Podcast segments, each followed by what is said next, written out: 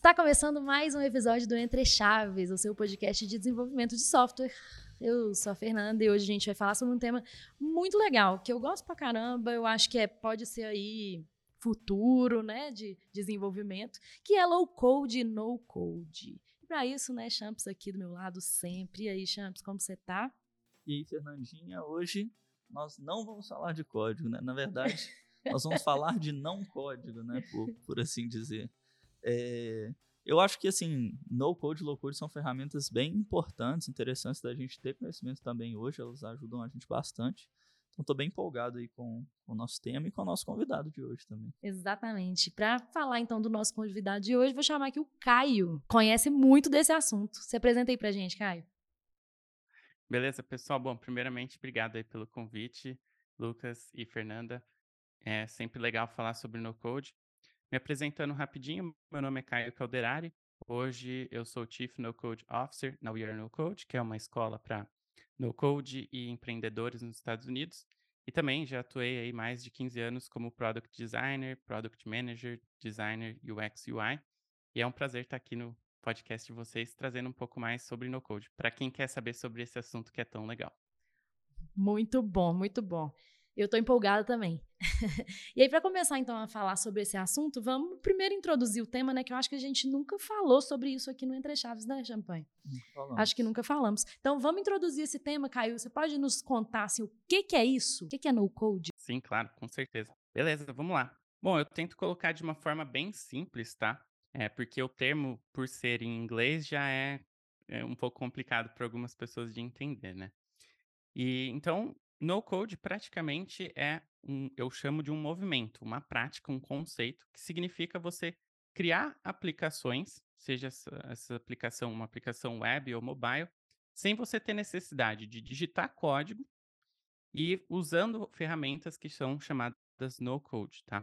Então como que você vai fazer isso? Você vai utilizar um editor visual, que ele geralmente é o que a gente chama de drag and drop, é um editor visual, onde você vai arrastar componentes na tela, arrastar botões, e aí você vai criando a sua interface de forma visual, sem você precisar digitar de fato as linhas de código e sem precisar também ter muitos conhecimentos de programação, porque como é visual, ele vai ter uma abstração para você do que você está criando e deixando isso de forma facilitada e simplificada para a pessoa fazer a criação da aplicação sem ter que ter todos os conhecimentos necessários de programação para fazer a criação dessa aplicação. Aí tem o termo low code, que é um pouco diferente, a gente pode até aprofundar mais sobre isso, que é já um meio do caminho entre o no code e o code, né, ou high code, que a gente pode chamar, que é justamente você digitar a linha de código ali numa interface. O low code ele vai ficar entre o meio do caminho. Você tem a exposição ao código, você pode criar a sua aplicação com código, mas você também tem o editor visual, que vai possibilitar que você crie algumas partes da aplicação de forma visual. Já no low code você tem mais flexibilidade ali, porque você pode transitar entre a parte visual e entre a parte de código também, conforme você preferir. Logicamente que cada ferramenta se comporta de uma maneira diferente, tem suas particularidades, mas o low code até seria meio próximo com uma ferramenta lá das antigas chamada Dreamweaver, que a gente tinha uma tela dividida de um lado a gente via o site, como estava ficando a aplicação, e do outro lado o código. Não sei se vocês conhecem ou já utilizaram o Dreamweaver. Conheço não, mas conheço, conheço, né, como a gente até estava falando aqui nos bastidores, eu conheço o Power Apps, né, que é uma ferramenta low code, né, que você tem alguns, alguns desses recursos de drag and drop, né, que a gente consegue utilizar, mas também, como você bem falou, né, tem alguma coisa ali é, que você consegue codar também, né? Então, uhum. é, isso é bem interessante. Mas eu queria falar exatamente sobre o primeiro ponto aqui, né? Dessa sua formação, que não é de dev, o quanto esse tipo de ferramenta habilita pessoas que não são programadores, né, que não têm essa formação, esse conhecimento tão aprofundado em programação, a fazer né, produtos digitais. Conta aí pra gente, o que, que você acha sobre isso, assim, e sua experiência né, sobre isso? Eu acho fantástico. É... Só para dizer, um, contextualizar um pouco, no code não é algo novo, tá? Muita gente pode estar ouvindo o termo pela primeira vez, mas existem ferramentas que a gente pode chamar de no-code, logicamente que não são iguais às ferramentas que a gente tem hoje, que existem desde 1980. A gente pode citar o WordStar, a gente pode citar o FrontPage o Dreamweaver. E eu comecei a minha carreira como designer, então a minha formação é em design, é, sou formado também em publicidade e propaganda, e eu consigo utilizar ferramentas no code, consigo criar aplicações sem ter o background de um programador, por exemplo. Então, para mim, isso foi uma virada de chave muito legal na minha carreira. E por ter tido contato com essa ferramenta lá no ensino médio, é, no front page, a gente teve que fazer um trabalho de escola com essa ferramenta. Foi aí o ponto de inflexão onde eu falei: caramba, eu posso criar um site, eu posso publicar um conteúdo na internet com é, essa ferramenta sem saber digitar código. Isso basicamente explodiu a minha cabeça naquela época e falou, eu falei assim, eu quero fazer isso da vida, quero saber mais. E aí eu fui descobrir que existiam dois mundos ali, o mundo da programação poderia me tornar um front-end, ou eu poderia me tornar um designer e fazer a parte visual. Eu, por ser uma pessoa mais criativa, eu me vi mais no design, onde eu poderia me expressar, né, e, e fazer aquilo acontecer, toda essa criatividade ser colocada na parte visual. Só que logo depois que eu falei, não, beleza, eu vou estudar ferramentas de, de design. É, na época tinha o Photoshop, o Fireworks, Flash, Dreamweaver, então estudar esse pacote é, da Macromedia, que depois virou Adobe. E aí eu percebi que, beleza, mas eu posso saber fazer o uso de todas essas ferramentas e softwares visuais, mas eu ainda não consigo colocar um site inteiro na internet porque eu preciso saber o mínimo de programação, HTML, CSS. E naquela época, é, as ferramentas é, no code ainda eram muito prematuras. Então era, você, era possível você fazer uma coisa muito simples, mas se você queria realmente desenvolver algo de uma forma mais profissional, você precisava acabar indo para o código. E eu aprendi o básico, HTML, CSS, um pouquinho de JavaScript, mas código nunca foi a minha praia. Então, como eu vi as ferramentas no code evoluindo de tempo em tempo, eu falei, é isso que eu quero aprender, é isso que eu que eu quero dominar, porque isso vai me fazer suprir esse gap de programação que eu não tenho. E aí foi sensacional. E aí, quando as ferramentas começaram a evoluir, eu sempre estava ali procurando uma, procurando outra e procurando formas de também otimizar o meu trabalho. E otimizar também o trabalho dos meus amigos, né? Quando eu trabalhava nas empresas, eu trabalhava é, em pares com programadores, com desenvolvedores. E eu também tinha uma preocupação de como ajudar o processo da equipe inteira ser mais ágil, ser mais eficiente. Lá atrás, o conceito de no-code ele mudou bastante do que é hoje em dia. Lá atrás, o no-code ele vinha mais como uma forma de melhorar uma ponta do processo, que era geralmente o handoff. Né? Então, eu como designer fiz a, a, o layout e eu preciso passar isso para o meu dev e ele teria que fatiar tudo ali, codar tudo do zero. E as ferramentas no code, no começo, elas tinham mais essa premissa de tipo, como que eu pego um layout e transformo isso em um output de código? Como que eu entrego esse código é, para facilitar essa parte? Mas hoje já virou algo a mais, a gente pode falar sobre isso também. Enfim, contando um pouquinho a mais de detalhes, mas é, foi assim como começou para mim e eu acho fantástico.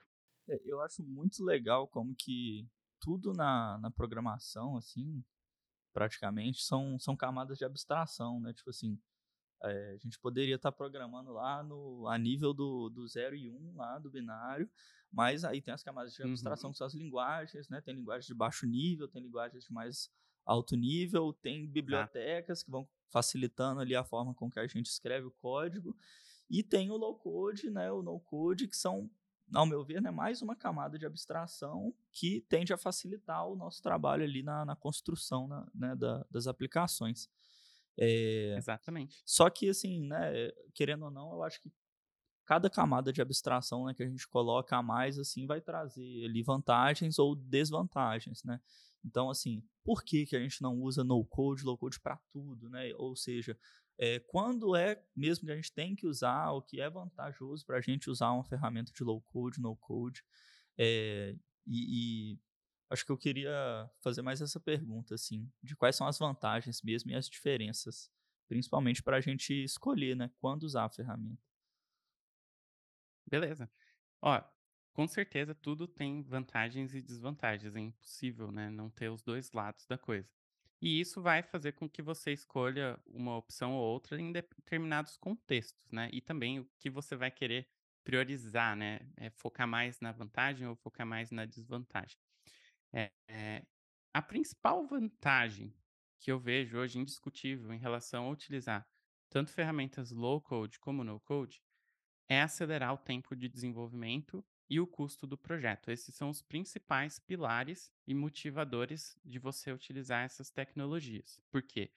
Pesquisas apontam que é até 10 vezes mais rápido e mais barato construir com ferramentas no code ou low code. Agora, outras vantagens. Aí depende também do perfil que a gente vai falar, vai ter vantagem que vai se encaixar mais para um, para outro contextos. Mas o fato de você não precisar saber programar, não precisar escrever código, é uma baita vantagem. Isso traz facilidade para que pessoas que não têm esse domínio, e vamos dizer aí, o principal, maior parte da população do mundo hoje não tem, é, e isso é uma skill, uma habilidade super demandada, então a, você tira essa, esse bloqueio, essa necessidade, você abre portas para mais pessoas fazerem desenvolvimento também.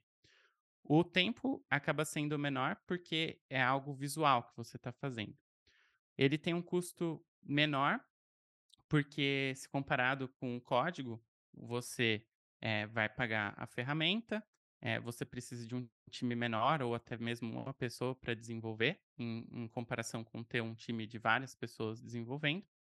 É, você não precisa ter tanto cuidado com a infraestrutura, servidor e hospedagem. Essa é uma das principais diferenças do passado, porque hoje as ferramentas no code, elas não só oferecem uh, a aplicação, mas toda a infraestrutura em volta dela. Então, é um SaaS, é um produto como serviço que você está adquirindo, então você está comprando ali, na licença que você paga mensalmente. O editor visual, a geração do código, a hospedagem e a aplicação sendo feito o deploy dela na web e até mesmo às vezes mandando para a App Store, se for um aplicativo. Então, imagine que você não precisa nem ter um servidor na Amazon ou nem cuidar e nem gerenciar ele. Tudo isso vai ser, ser feito pela equipe que está por trás do desenvolvimento dessa, dessa ferramenta no code. Você está pagando uma mensalidade ali para usar tudo isso. É infinitamente mais barato. É relativamente mais fácil de aprender. Logicamente, algumas ferramentas são mais complexas que as outras, mas é uma curva de aprendizado menor do que se você começar a aprender a programar do zero, porque demora alguns anos. E então ele diminui bastante a barreira de você entrar nesse mercado, de você atuar e ajuda até um movimento que a gente chama de citizen developers, né, que é ter pessoas empoderadas com conhecimento de ferramentas como essa dentro das empresas, pessoas que estão no dia a dia às vezes mais próximas dos problemas que têm que ser resolvidos e entendem o contexto muito melhor e estão capazes e aptas a resolver aquele problema, diferente de quando você tem, por exemplo, alguém que vem com a bagagem técnica, mas não consegue visualizar os problemas ou não tem tanto entendimento do contexto e acaba não conseguindo desenvolver uma solução que seria melhor, né, se fosse feita com essa ótica e se tivesse mais é, informações. E geralmente quem sente a dor, quem está no dia a dia, que essa pessoa não técnica às vezes consegue perceber isso melhor. Então, se ela tem essa capacidade de resolver, talvez as soluções que elas possam trazer sejam é, mais interessantes. E em poucas semanas você pode fazer o seu projeto virar realidade, né? Porque, principalmente para quem é técnico, o, o, o ramp-up, né? A, a, parte de pegar uma ferramenta e aprender é muito rápida, né? Porque a gente já tem é, facilidade com software, a gente já sabe como utilizar várias ferramentas, então tem muita coisa que já é padrão do que a gente conhece de internet, de, de software, de aplicações, a gente só vai portar todo esse conhecimento que a gente já tem técnico para dentro da ferramenta. Para uma pessoa que não tem esse conhecimento, demora um pouco mais de tempo, até porque às vezes a pessoa não é tão é, alfabetizada digitalmente, a gente diria, né? Ela teria que aprender muitos conceitos básicos que uma pessoa que já usa computador todo dia, que já está super familiar, vai ter muito mais facilidade, mas não chega a ser algo tão complexo. E eu acho que ao longo do tempo vai ficar mais fácil ainda. Acho que a tendência, a gente pode falar mais para frente sobre tendência, mas uma das principais é que vai se tornar mais simples, cada vez mais, e, e mais abstraído.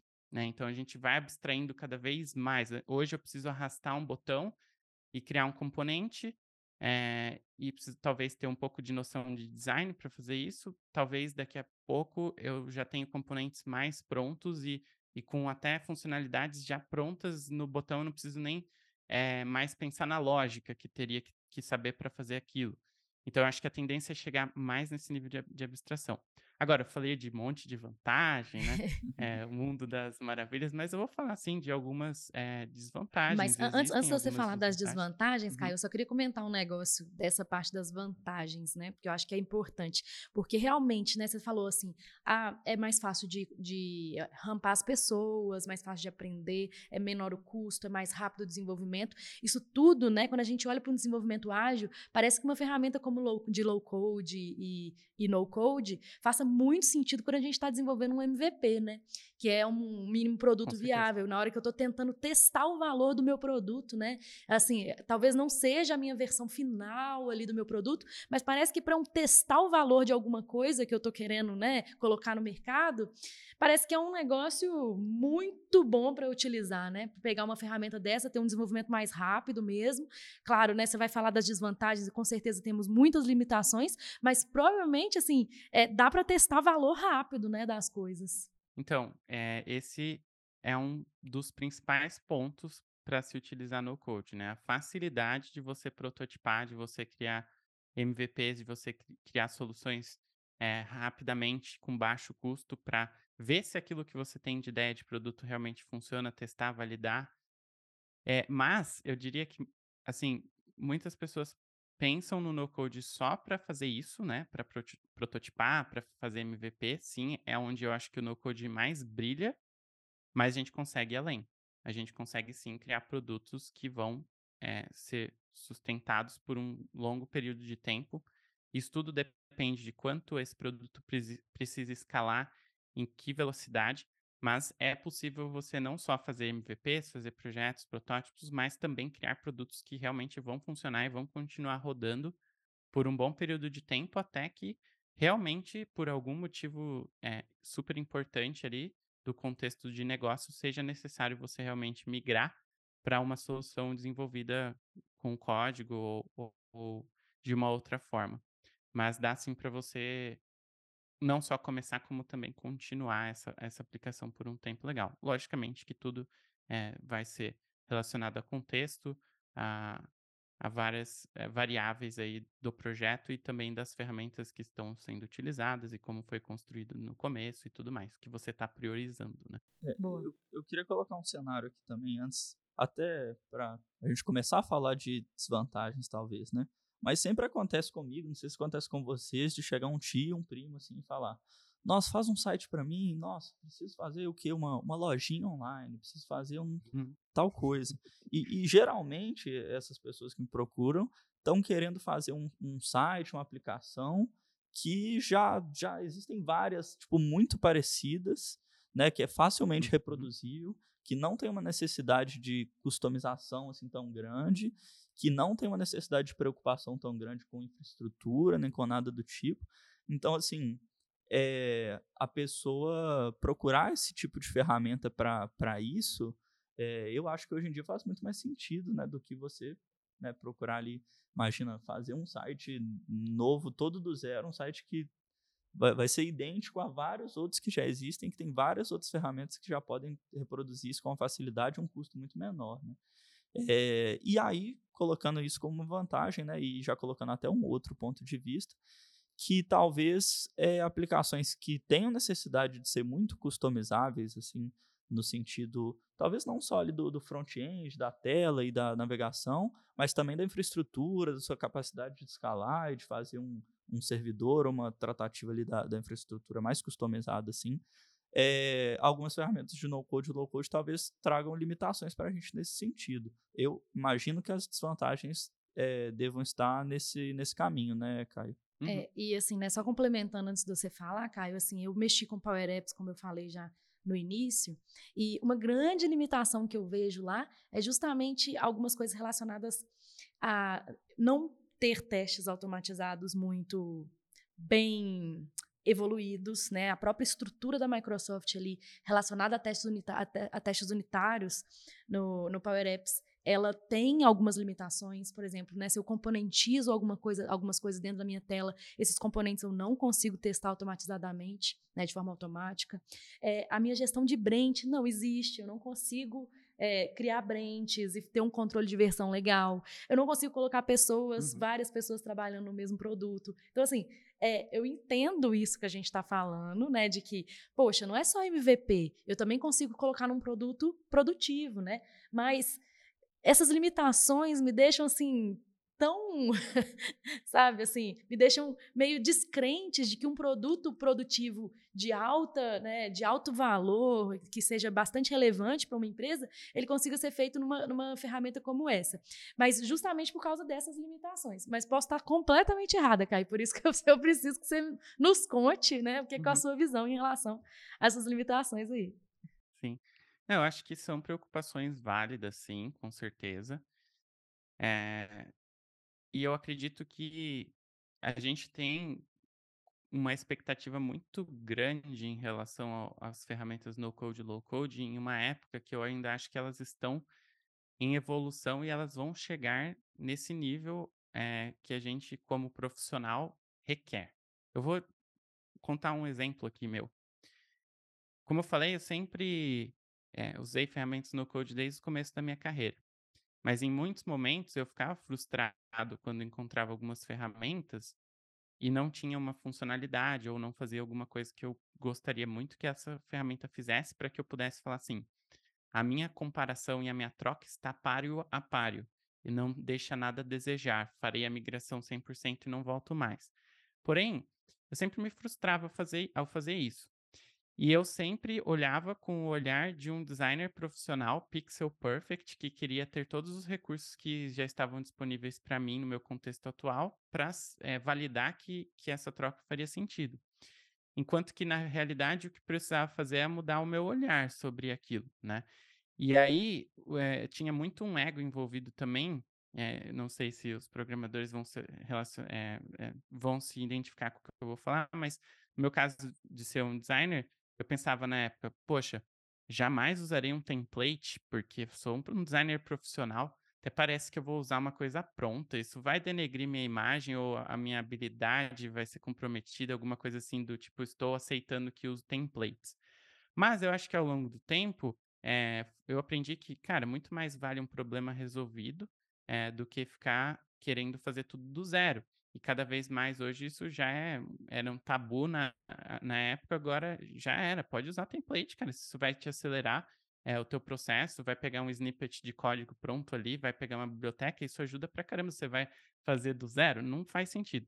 Então, quando eu comecei a parar é, para pensar e, e, me permitir também a olhar as ferramentas no code, às vezes, como, pô, tem metade do copo cheio, metade do copo vazio, eu quero escolher olhar para o lado vazio ou para o lado cheio. E aí eu falei, vou olhar para o lado cheio, o que, que é possível fazer e o que, que não é possível. E quando eu me permiti a fazer essa, essa mudança, eu falei, cara, é sensacional o que dá para fazer, mesmo que ainda falte um ponto aqui ou que seja diferente do que eu estou acostumado. Se a gente pegar e fizer uma analogia, cara, o Elon Musk inventou lá a Tesla e fez o carro autônomo. Eu posso ficar até hoje reclamando que o carro não tem autonomia, igual um carro a gasolina, e que eu teria que parar e ficar meia hora lá abastecendo o meu carro.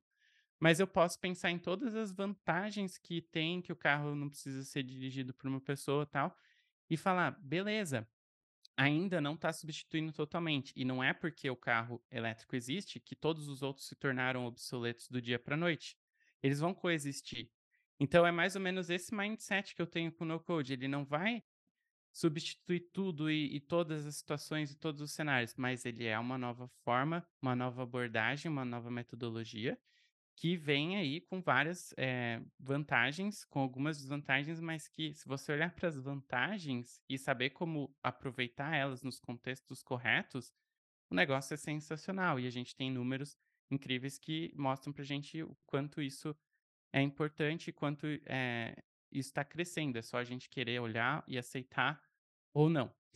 Aí, é, se quiserem, a gente pode falar sobre as limitações que existem é, também. É, só, só, antes de falar de novo das limitações, assim, eu concordo, tá, com o que você falou, assim, é, eu concordo que talvez agora ainda não substitua, né, mas talvez no futuro, aí a gente pode falar um pouco mais para frente sobre tendência, como você já falou, mas talvez no futuro realmente, né, quando essas ferramentas evoluírem a esse ponto, né, como por exemplo, criarem os testes automatizados melhores ou terem esse, esse tipo de coisa que eu, que eu acabei de falar, né, é, se isso uhum. for evoluindo, realmente parece que em algum momento a gente pode chegar nesse, nesse momento aí que realmente a gente consegue utilizar em muitos produtos produtivos, né? Mas assim, isso não quis dizer, eu não quis dizer hora nenhuma que não existem vantagens de forma alguma, porque eu acho que as vantagens não, são enormes, imagina. imensas, né? E assim, e de novo, né, fazer produtos e testá-los rápido, para mim já é uma vantagem gigantesca para esse tipo de ferramenta, sabe?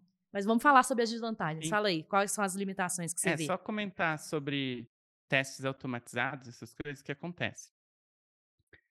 Para algumas ferramentas não vai ter, mas para outras ferramentas já tem pessoas desenvolvendo mais funcionalidades em cima delas. Então, por exemplo, Bubble, que é uma das principais, a gente depois pode falar de uma listinha para quem está curioso. É, ela, eu já vi empresas criando é, aplicações para testar soluções feitas em Bubble e ontem mesmo vi uma empresa que está fazendo uma, um plugin para testar segurança.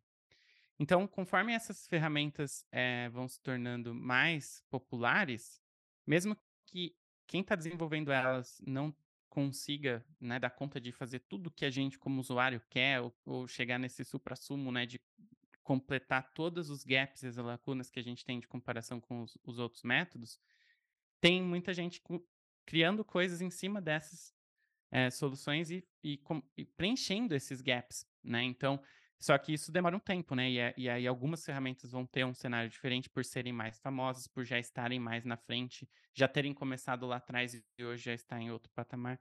Mas, sim, está avançando. Então, falando das limitações, o principal ponto é que as ferramentas estão avançando em velocidade muito acelerada. Cada mês que passa, a gente tem coisas novas saindo, o mercado está evoluindo mas ainda a gente não está no páreo a páreo com metodologias tradicionais de programação. Então, algumas ferramentas elas ainda são mais novas, mais recentes, então elas não competem de igual para igual até com as próprias ferramentas que já estão aí desde 2004, 2010. É, então, elas têm algumas limitações. Onde que vai ter algumas limitações? É, geralmente, em questão de escala, apesar que já existem formas de resolver, então você conectar com outros bancos de dados, com APIs, com coisas externas, com funcionalidades externas, mas isso se torna um pouco mais complexo. Então, pode ser a escalabilidade, mas que em muitos casos dá para resolver, mas é um ponto que pode ser um gargalo. É, pode ser que em alguns tipos de soluções você precise de múltiplas ferramentas para atingir os seus objetivos, então vai se tornar um stack um pouco mais complexo, onde você tem que ter três, quatro ferramentas fazendo coisas diferentes, mas isso também é um ponto legal que deixou o no-code é, crescer muito pelo fato de você poder integrar soluções diferentes, então você abre mais oportunidades. Então é isso, às vezes você pega uma, uma ferramenta que está mais simples, ela não tem todas as funcionalidades até que uma outra ferramenta já tem, ou que você queria, ou que você gostaria. É, por um designer, às vezes, é questão do pixel perfect, é questão de deixar tudo 100% do jeito que ele gostaria, você já consegue atingir muitos recursos, mas tem ferramentas que são mais flexíveis e ferramentas que têm propostas diferentes também. Isso é importante entender, porque nem, nem todas as ferramentas que estão no mercado, elas estão competindo de igual para igual entre si. Elas estão percebendo fatias diferentes de mercado e público-alvos diferentes e tentando abocanhar esses, esses públicos. Então, tem ferramentas que elas têm um contexto assim. Sou uma ferramenta Open Canvas, ali um quadro em branco, onde você pode começar a construir sua, sua solução do zero. E outras que não, eu sou uma ferramenta totalmente abstraída, que você vai puxar blocos prontos e você não precisa pensar em conceitos mais complexos. Porém, o que você consegue construir com ela geralmente não é tão robusto e complexo quanto outras ferramentas. E aí você vai para o low code e aí você abre até mais, onde você consegue injetar código, você consegue realmente digitar código. Então, é só entender isso, né? Que, que pode ser um pouco difícil porque existem muitas ferramentas. Pois é, e você falou que podia citar uma listinha, eu fiquei curioso mesmo. de quais que são as principais ferramentas no code e low Uhum. code também que você vê hoje, assim, principalmente as Beleza. que são mais utilizadas, assim.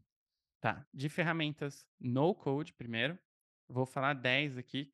A primeira, que é uma das mais populares, é o Bubble, tá? Ele é uma ferramenta para criar web apps.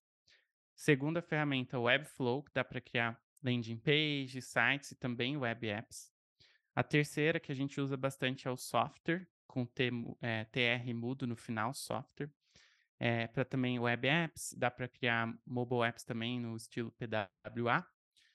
Ah, outra que é muito legal também, mais para mobile, mas também dá para criar web apps, é o Flutter Flow. Tem uma outra chamada Glide, que começou trazendo planilhas do Excel para aplicativos, então substituindo aí o, o uso de Excel, né? E hoje ele já tem banco de dados internos, dá para você criar mobile apps, PWA e também web apps. O Adalo, que dá para você criar mobile apps, web apps também, esse dá para você colocar o aplicativo na App Store. Algumas ferramentas no Code, elas vão trabalhar com mobile apps para mais PWA, para você compartilhar e incluir no browser, para justamente você não precisar fazer todo o processo de publicação nas lojas, App Store ou, ou- Google Play. É, mas algumas ferramentas delas possibilitam, se você quiser realmente, você empacotar e mandar para dentro ah, das App Stores. Então, a Dalo.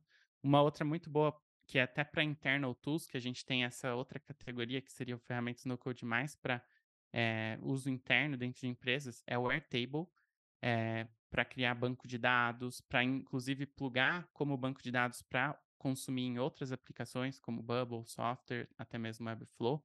É, é muito bacana o Airtable. Outra que é muito parecida com o Airtable, tem bastante diferença, mas no, no sentido de usar para internal apps, para substituir planilhas do Excel, né? O Airtable é o Excel no esteroides, que a gente chama.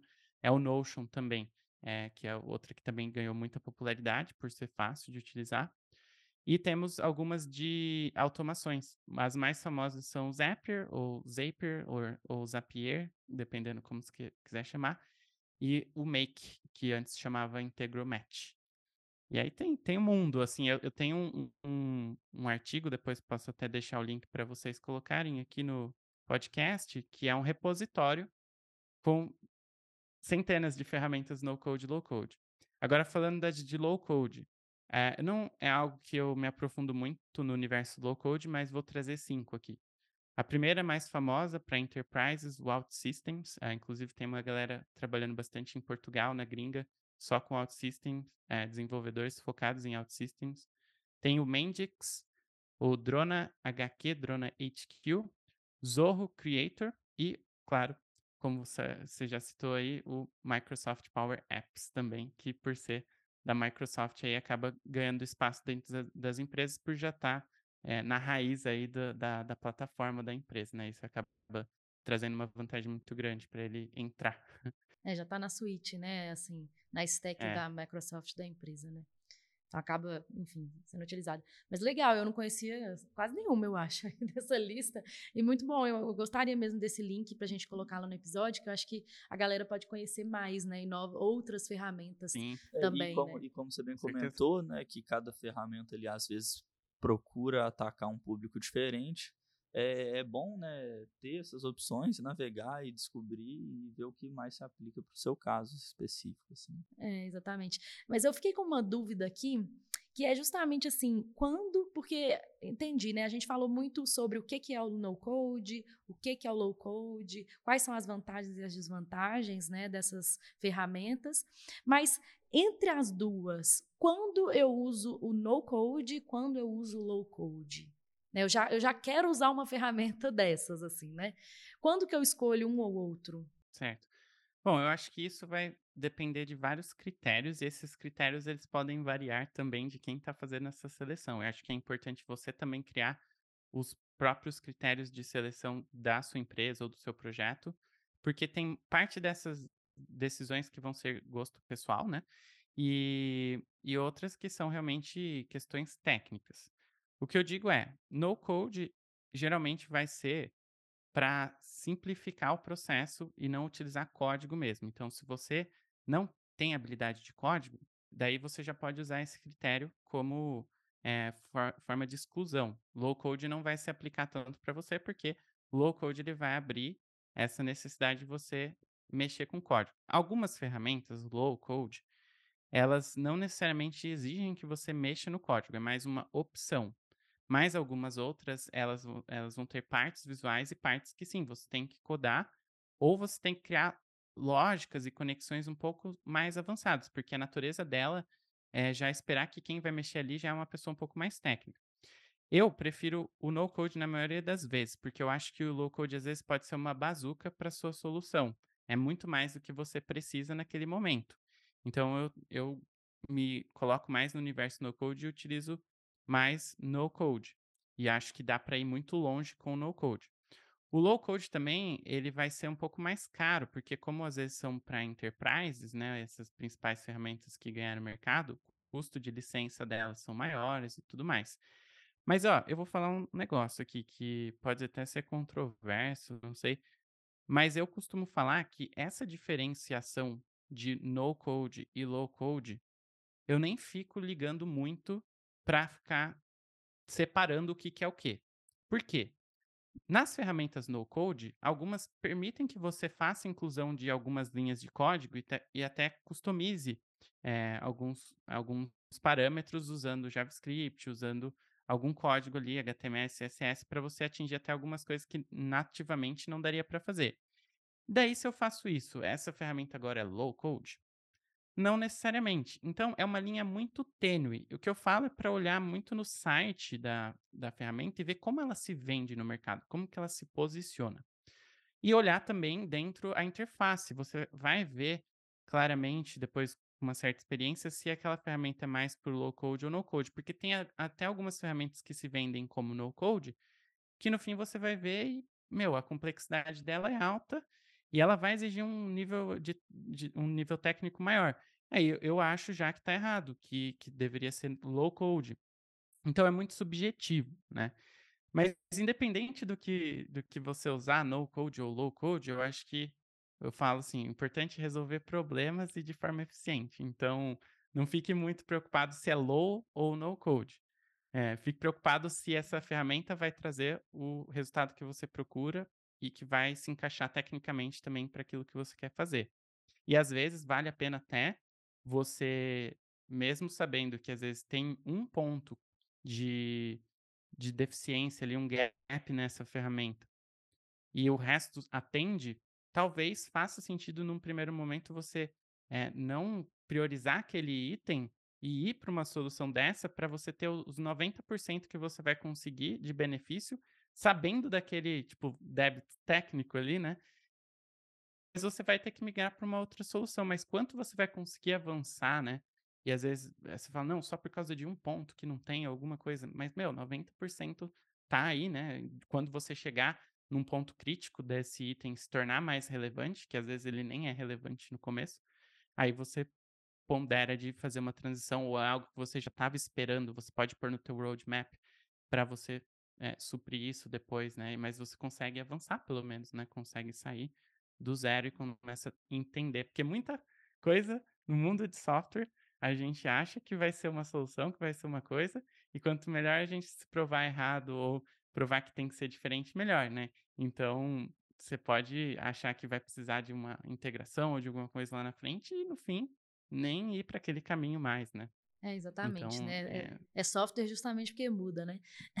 e assim, eu acho que o recado desse episódio, justamente para todo mundo que está nos ouvindo, é aprenda uma ferramenta no code ou low code, né? Assim, entre nesse mundo para tentar é, desbravá-lo, porque provavelmente é você vai conseguir aplicar de alguma forma, né? E, e, vai conseguir testar mais rápido as suas hipóteses e tudo mais, e até, né? Em algum momento poder, pode até fazer um produto é, produtivo, digital, utilizando essas ferramentas. E aí agora, assim, uhum. né? Olhando para isso, eu queria que a gente falasse um pouquinho sobre futuro, sobre tendência, né? Porque a gente sempre tem uma discussão aqui, né? A gente já teve muita discussão do chat GPT vai roubar o emprego dos devs. Aí agora, é. assim, né? No code, low code, vai roubar o emprego dos devs, vai todo mundo agora conseguir programar. Como é que vai ser isso? Então, vamos falar um pouquinho de futuro sobre tendência, né? Dessas ferramentas aqui.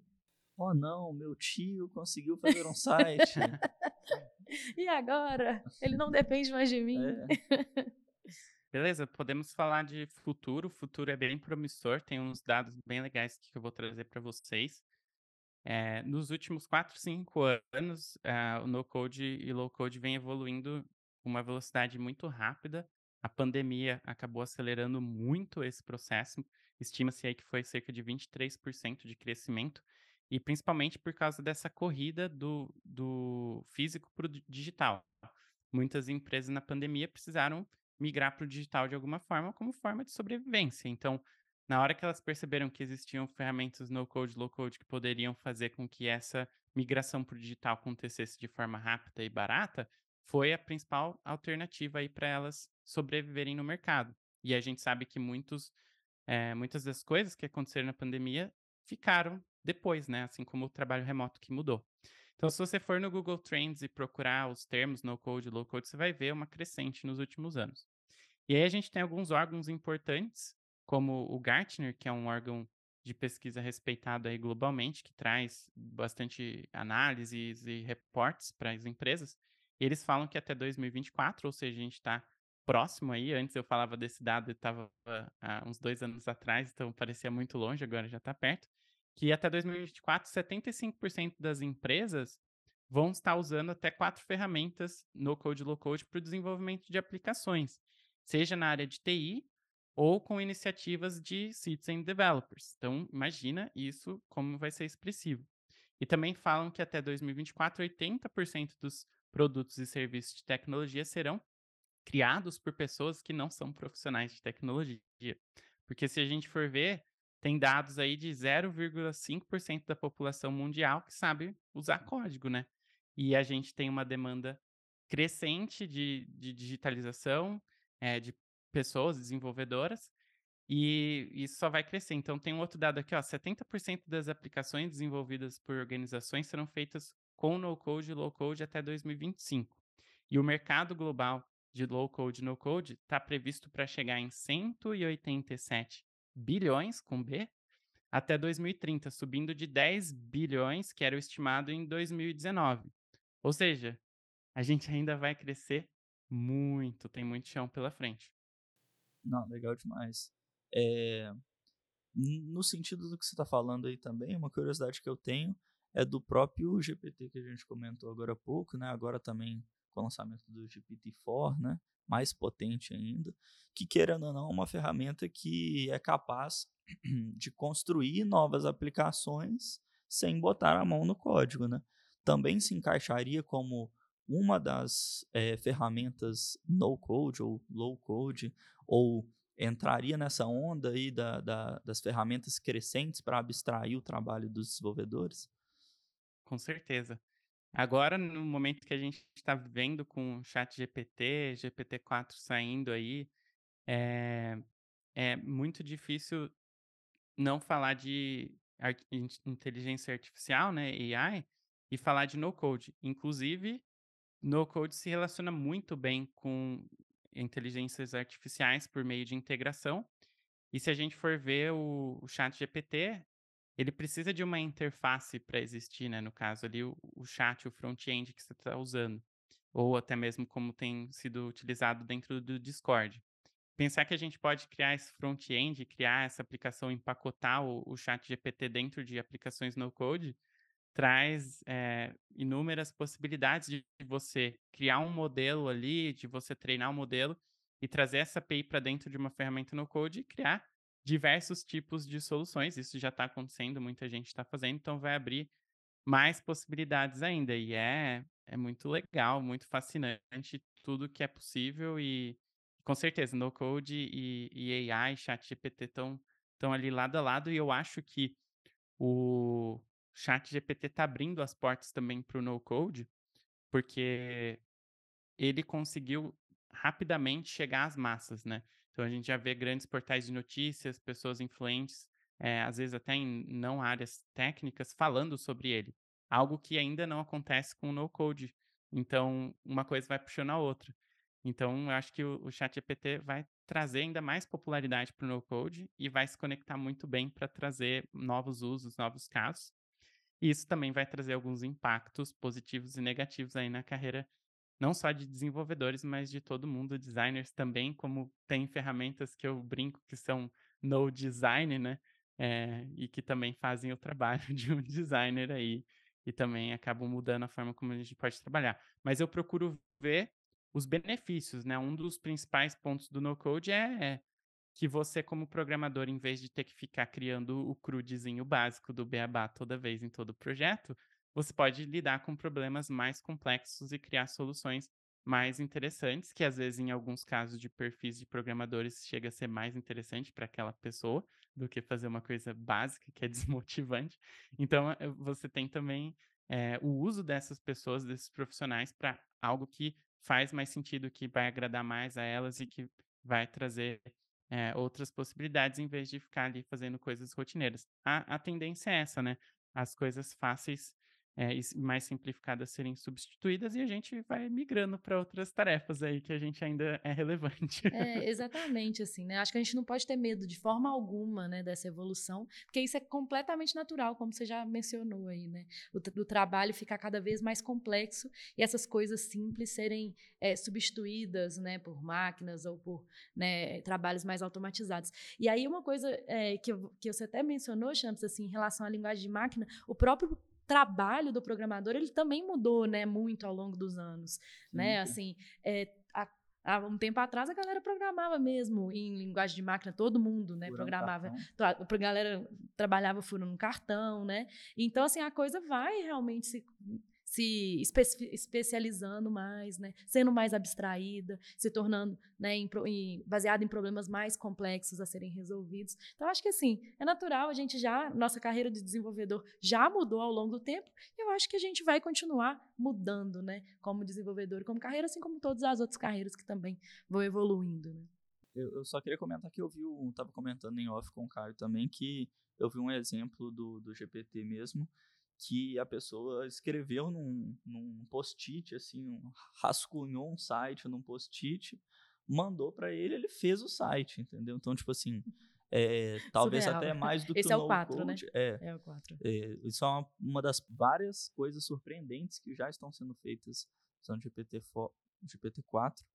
É, e também conversa muito com, com essa parada do no-code, né? Porque é, é menos é, necessidade de colocar a mão ali, de construir as coisas ainda, né? É uma camada de abstração ainda maior.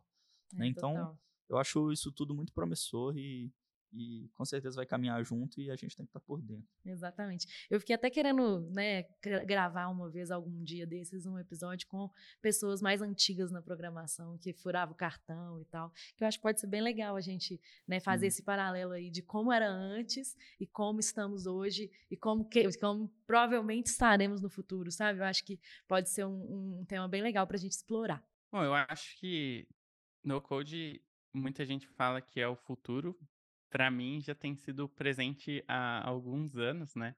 E, lógico, ainda tem muito a, a crescer e, e, evoluir, muita gente ainda está descobrindo, mas já é o presente, né?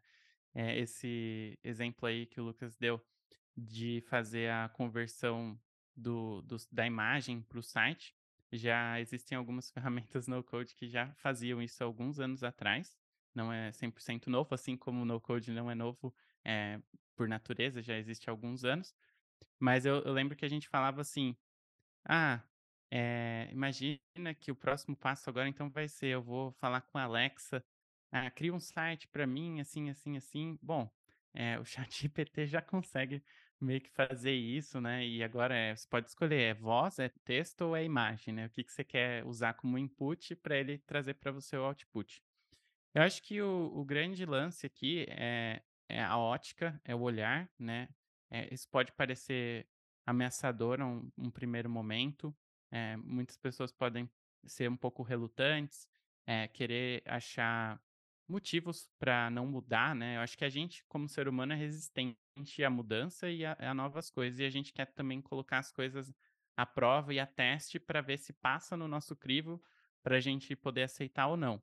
Enquanto que algumas outras pessoas já são é, mas assim aceitam né, aquilo que é novo de forma é, mais facilitada e já adotam né, os early adopters, pessoas que já são mais entusiastas e querem testar a tecnologia, e já saem testando e já saem colhendo os frutos é, daquilo que é novo, né? E para desenvolvedores, para designers, para todo mundo que está trabalhando em empresas, isso vai ter impactos, mas também para quem quer empreender, para quem quer criar suas próprias soluções e fazer projetos, é algo que eu tenho feito é, bastante, é algo que a gente ensina também. E o importante é pensar que a gente vai estar tá sempre em constante evolução. Eu acho que quem está na área de tecnologia é, já sabe que a gente nunca para de estudar, né? A gente sempre está evoluindo, a gente sempre está aprendendo. Talvez isso não acontecia tanto com algumas outras áreas, que eram um pouco mais estáticas, um pouco mais é, tranquilas. Eu vou, faço a faculdade e beleza, eu trabalho com isso e as coisas não mudam tanto. A diferença é que eu acho que agora vai mudar para todo mundo, independente, é, porque as coisas estão se digitalizando, o futuro é digital. Então a gente tem que pensar muito no, no upskilling, né? Que tem muita gente que tem aversão à tecnologia, né? Que ainda não quer aprender, não quer usar, mas conforme a gente vai trocando as gerações também, né? É, isso vai acontecendo essa transição mais naturalmente. E é isso, a gente vai ter que se reaprender, se reinventar, fazer o upskilling é, e utilizar essas ferramentas para a gente ver como que a gente pode é, entrar cada vez mais no digital, criar soluções, porque eu acho que o propósito todo dessas evoluções tecnológicas é tornar a nossa vida, o nosso dia a dia mais fácil, mais é, confortável. Eu acho que o ser humano tem essa tendência né, de criar tudo que a gente criou até hoje para fazer isso tudo ficar melhor, para a gente poder viver melhor, né? É. E vai ser muito legal ter pessoas empoderadas também em criar soluções que a gente nem imaginou que poderiam existir, né? Isso vai ser interessante de ver. Exatamente. Tem um termo que eu gosto muito para isso, né? Que é a de ignorância intencional. Então, não seja, galera que está escutando, um ignorante intencional. Busque saber sobre low code, no code, que provavelmente isso aí vai em algum momento ter uma, alguma interseção com a sua carreira de dev, né? Então, vai lá e busque saber sobre essas ferramentas, utilize. Assim como eu tenho certeza que depois do, do episódio do Chat GPT, as pessoas foram lá e buscaram sobre Chat GPT, né? Hoje, busquem sobre low code e no code, porque vai fazer diferença com certeza aí no futuro. Isso aí. É isso aí, então. Então, galera, muito obrigada a todo mundo que nos ouviu até aqui. Obrigada, Champs. Obrigada, Caio. Foi um episódio muito Obrigado. massa. E é isso aí. Até a próxima, galera. Valeu. Valeu, um abraço.